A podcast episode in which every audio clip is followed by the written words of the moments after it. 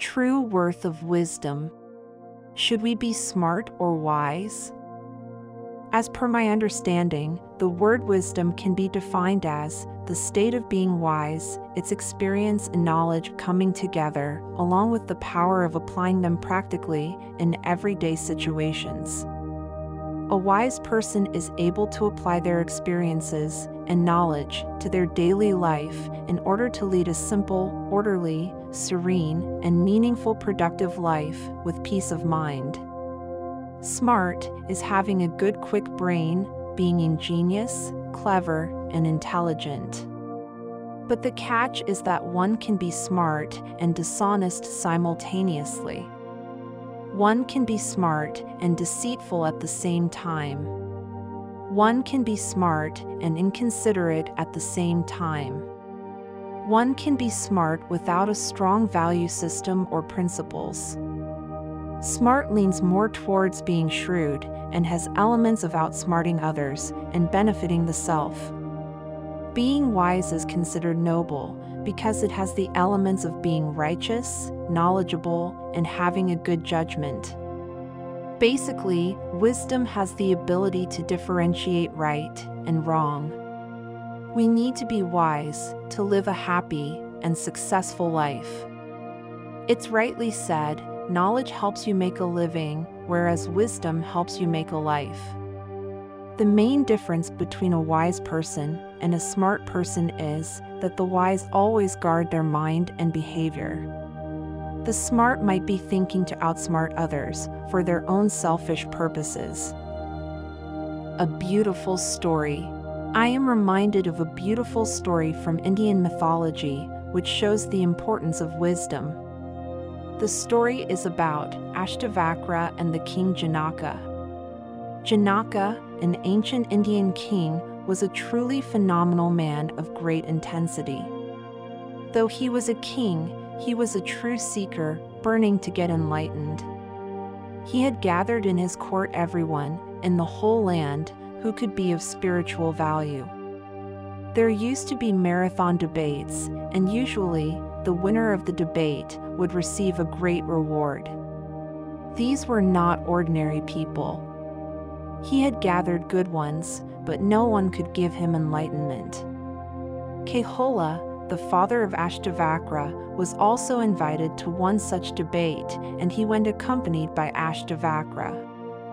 The debate began, and a great argument was underway between the best scholars there.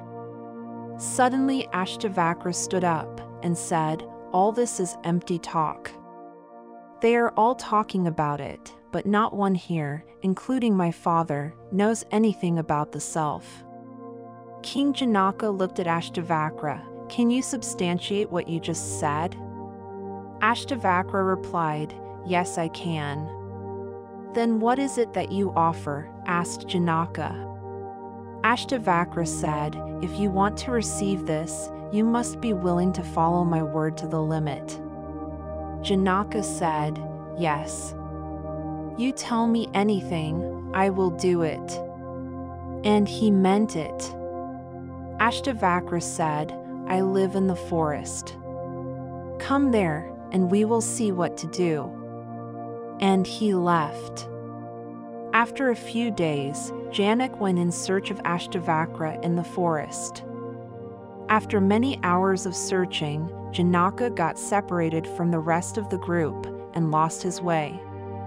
As he was wandering, suddenly he found Ashtavakra sitting under a tree. When he saw Ashtavakra, Janaka began to dismount from the horse.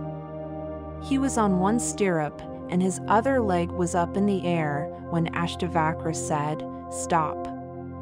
Stop right there. Janaka just stopped in that absolutely uncomfortable position, hanging onto the horse with one leg up in the air. He just stood there in that absolutely awkward position. We don't know for how long. Some legends say for many years, some say it was just a moment. Here, the chronological time does not matter. He stood in that position long enough.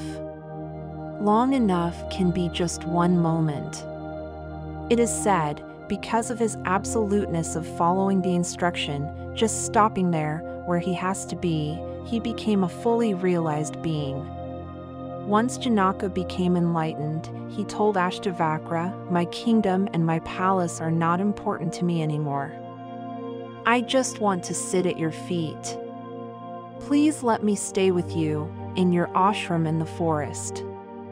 But Ashtavakra replied, Now that you have attained wisdom, your life is no more about your likes and dislikes. Your life is no more about your needs, because you have none actually. Your people deserve an enlightened king. You must stay as their king.